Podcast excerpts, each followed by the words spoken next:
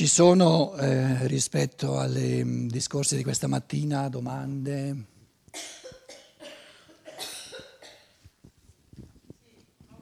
Sì. Grazie. Non mi è molto chiaro, mm, ho sentito dire anche che il concetto deriva dalla percezione, no? Non deriva dalla percezione, si accende. La percezione non è la causa del concetto. È anlass, anlass. È l'occasione. Quindi l'occasione non è una causa. Se vuoi, l'occasione è una condizione sine qua non, ma una condizione necessaria. Quindi la percezione è una condizione necessaria. E non può essere definita causa? Cioè, se non no. c'è la percezione... Non esiste la percezione, se non c'è la percezione, comunque mai per, formulerò un concetto. Attento, quindi... attento. Il fatto che non ci sia concetto senza percezione, che è giusto, non significa che non ci può essere percezione senza concetto. Non si può invertire. Quindi ci può essere percezione, però soltanto nell'uomo, talmente dormiente che lui non crea un concetto. Bene. E nel momento in cui creo concetto senza percezione, vedi no, Leone, non c'è. Vedi Leone? No, non c'è, non, è, non esiste un creare concetto senza percezione. Ma si diceva anche che non è necessario vedere il leone per formulare il concetto. Ah, il concetto, come?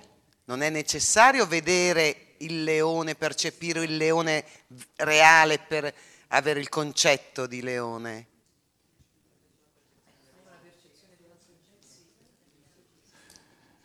E comunque la domanda era, il concetto di fantasma, da no. dove arriva? Se non, vedrò, se non no. lo vedo, se non percepisco.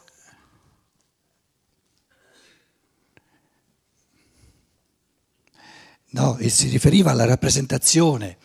La, la, la, diciamo, la percezione si può considerare causa della rappresentazione. Perché se c'è una, una percezione, automaticamente sorge una qualche rappresentazione. Quindi la percezione si può considerare causa della rappresentazione. Però adesso tu dici, questa è una, una, la domanda che tu fai, non è semplice, è molto complessa. Perciò io dicevo, a monte, l'origine prima del pensare crea concetti senza percezione.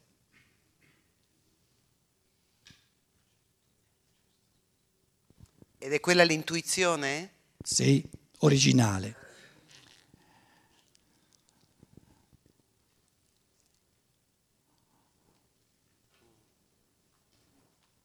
Allora io dicevo ieri, no? Abbiamo fatto l'esempio del concetto del leone e dicevamo, io per avere il concetto del leone non ho bisogno della percezione.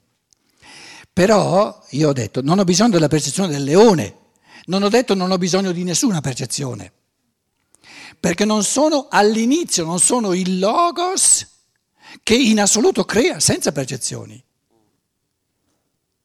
Quindi mentre ascolto l'altro, quindi per me è percezione quella, quell'altro, che mi sforna articolando con la parola, che per me è percezione, il concetto di leone, io percependo le sue parole, percependo, se vuoi, i suoi pensieri, i suoi concetti che per me sono percezioni, posso farmi, se io accendo il concetto in base a queste percezioni, posso farmi il concetto di leone. Attraverso la rappresentazione. No, quella è una conseguenza. La rappresentazione non c'è perché non c'è neanche la percezione del leone. No, lei dice la rappresentazione delle tue parole. Io rappresento in me le tue parole, i tuoi concetti e alla fine arrivo a cogliere un concetto senza avere la rappresentazione. Esatto. E adesso nelle, nella percezione delle parole che io sento, ci deve essere la parola leone? No? No, no, non è necessario che ci sia. Perché alla fine io posso dire questo concetto, questo essere, no, è quello che, ma lo dico alla fine, gli esseri umani di lingua italiana chiamano leone. Il nome è il nome che si dà al concetto. Eh, certo, il, il nome è il concetto. Ma e i concetti di quelle cose tipo fantasma, paradiso, cioè sono concetti eh, a cui ci si affida di avere. No, non sono concetti, sono rappresentazioni. Sono rappresentazioni. Prendiamo il, pa- prendiamo il Padre Eterno. È una buona, un'ottima cosa, perché finché diciamo Dio, cos'è? Aria fritta. Il Padre Eterno. Sorge subito una, quale, una, una, una, una qualche rappresentazione di un padre, diciamo padre, quindi padre è una rappresentazione. Percezioni di padri, quindi una persona più anziana che non il figlio, cioè, quindi deve avere la barba, i capelli bianchi, eccetera. Il Padre Eterno, siccome lui non muore mai, perché nel mondo spirituale, Padre Eterno. Però cosa ho io di questo Padre Eterno? Una rappresentazione estrapolata dal mondo percepibile umano, perché il Padre io lo percepisco soltanto nel mondo umano, e ipostatizzata, in chiave di astrazione assoluta, che non si riferisce a nessuna realtà, messa là per aria. Ma diventa un mio concetto che non è universale. Cioè no, il concetto di no, suo non dovrebbe il Padre avere Eterno la... non è un concetto. È una rappresentazione. Esatto. E quindi rimane personale, individuale. No, rimane legata al mondo fisico, al mondo della percezione. Quindi che appartiene a me, lui è un'altra rappresentazione di Padre Eterno, tu pure rispetto sì, a me. Certo, certo. Quindi la rappresentazione ha la caratteristica di essere unica e individuale, insomma. Sì. Perché, le perce- perché anche le percezioni sono uniche e individuali. Sì, sono uniche e individuali le percezioni, ma se ne ricaviamo un concetto, si diceva che il concetto poi diventa di caratteristica universale, oggettiva. Ma nel, nel... Cioè, non... ma parlando di Padre Eterno, il concetto non esiste. Benissimo, però... Lascia via la parola concetto, tu riporti la parola concetto, non, è, non c'è, è una rappresentazione, e un'immagine. Anche il paradiso è una rappresentazione. Com'è? Anche del paradiso abbiamo rappresentazioni. Eh ma certo, eh. eh. eh che cos'è se no? Se tu porti via le immagini che tu ti fai di questo paradiso, cosa resta? Nulla. No, ma soprattutto rimangono sempre rappresentazioni soggettive. Estrapolate dalle percezioni che uno ha avuto. Sta attento, ognuno di noi può avere rap- nella sua anima, nel suo corpo astrale se vuoi, soltanto rappresentazioni come depositato delle percezioni che ha avuto. Nessuno può avere rappresentazioni oltre al riferimento delle, re- delle percezioni reali che ha avuto, perché ogni rappresentazione presuppone la percezione. Senza percezione non c'è rappresentazione. Ma di questi mondi invisibili comunque sono ipotesi anche di rappresentazione, perché che mi si dica che il paradiso viene raffigurato, pensato in quel modo, è, un, è, è una supposizione di qualcuno che faccio anche mia, ecco. E forse io posso anche aggiungerci altre cose, ma non è, non è quella la non realtà. Non è una realtà, non è una realtà, è una realtà inventata che non okay, è reale. Okay. Allora, quello che tu adesso hai detto in parole tue è il concetto classico di astrazione. Io prendo, estrapolo dal mondo della percezione rappresentazioni che mi sono fatte, astraggo dal mondo della percezione, faccio come se non venissero da lì e le metto in un mondo metafisico divino. Questa è l'astrazione. Inventare mondi che non esistono, partendo dalla percezione. Però ci si intende ugualmente, perché se dico triangolo si capisce triangolo, se dico paradiso si capisce paradiso. Che differenza c'è?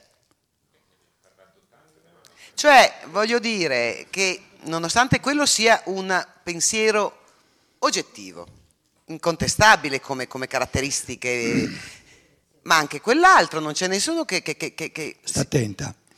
Paradiso è una, una rappresentazione complessa, eh? Perché il paradiso è un mondo, non è, sì, sì. Non è una, un Padre Eterno con la barba, ma è un mondo, capito? Il paradiso, il concetto, il concetto se vuoi di paradiso, no? È una rappresentazione complessa, estrapolata dalla percezione che noi abbiamo quando c'è una situazione in cui ci sentiamo bene, ah, mi sento come in paradiso. Allora, qual è l'origine mm. del paradiso? Il sentirsi bene. Mm. Che quindi è anche reale, come sentito o come ricordo vorrei azzardare. Sì, ma è reale in quanto paradiso percepito. Invece l'altro paradiso che nessuno ha percepito non è reale.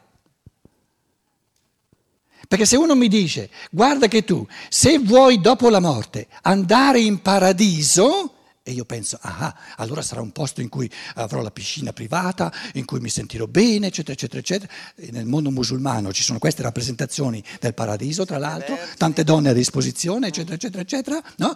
Tu per andare in paradiso devi fare questo, questo, questo e questo. Cosa è reale di questo paradiso? Quando muore cosa trova di questo paradiso?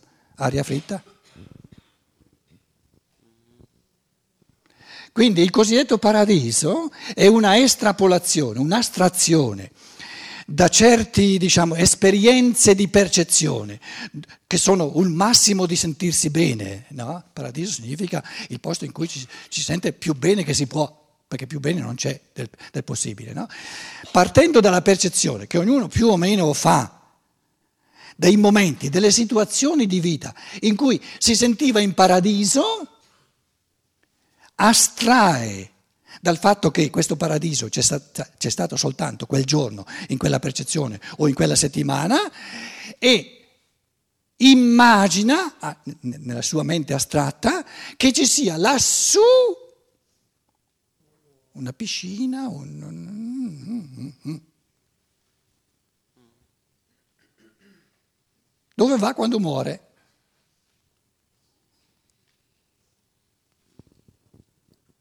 Materialismo puro. Mette nel mondo spirituale una copia del mondo della percezione.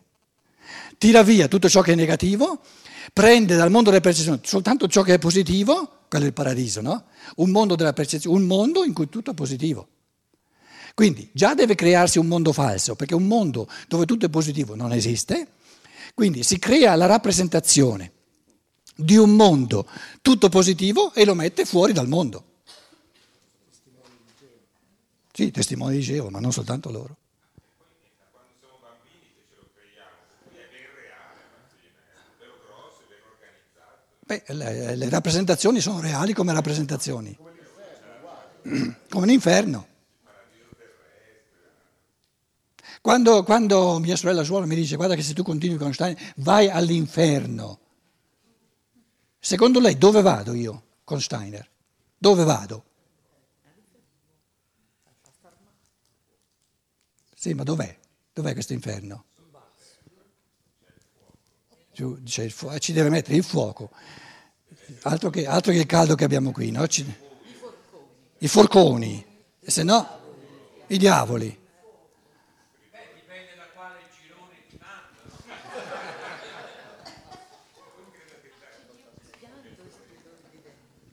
Pianto e stridor di denti.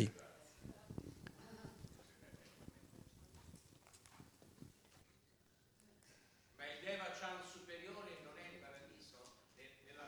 Lascia perdere il Devachan superiore.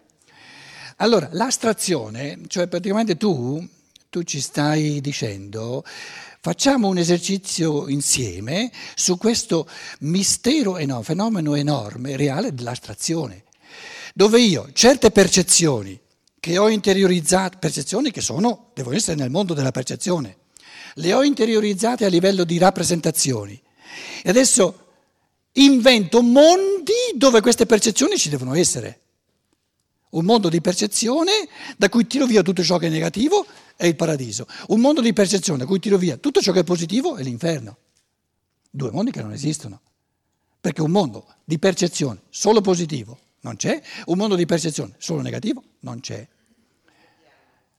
Com'è? Su questo piano. Quale piano? Piano fisico. No, no, non c'è proprio. Tu pensi che il paradiso ci sia nel mondo spirituale? Il paradiso con l'inferno con i forconi, eccetera, eccetera? Non ho idea. No, allora andiamoci piano. Allora andiamoci piano.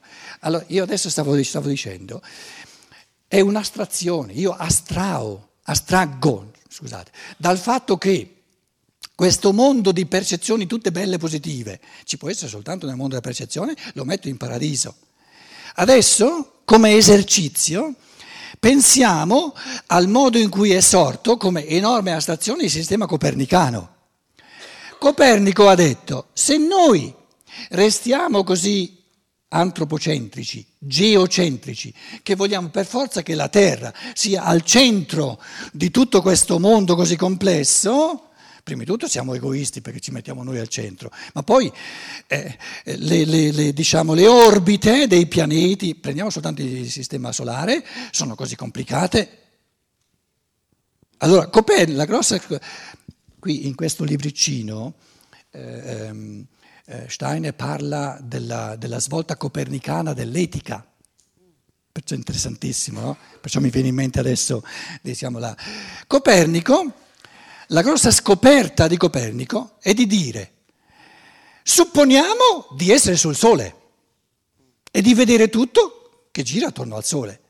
E lui dice... Siccome matematicamente si può calcolare, si può fare questa astrazione, se noi osserviamo tutte le orbite a partire dal Sole, viste dal Sole, sono più semplici, sono ellissi, belle e perfette, senza tutti questi indietro e avanti, no?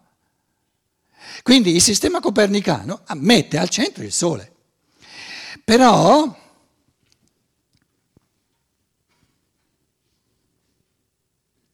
a quale condizione il Sole è al centro?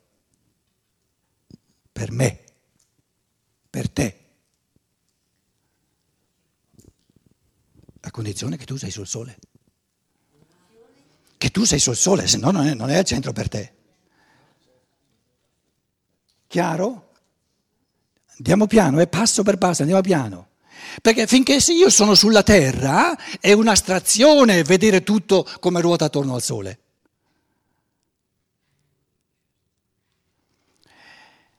È legittima questa astrazione?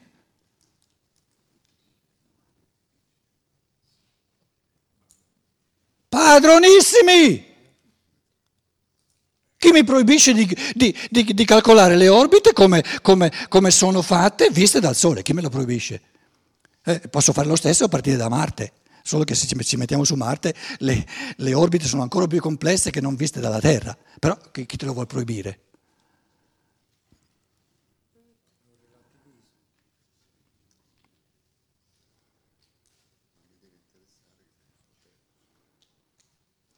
Quindi nell'umanità moderna è solta l'astrazione.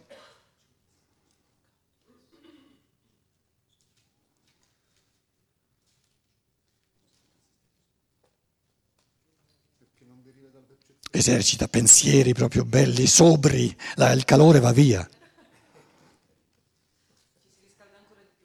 Senza astrazione non c'è libertà.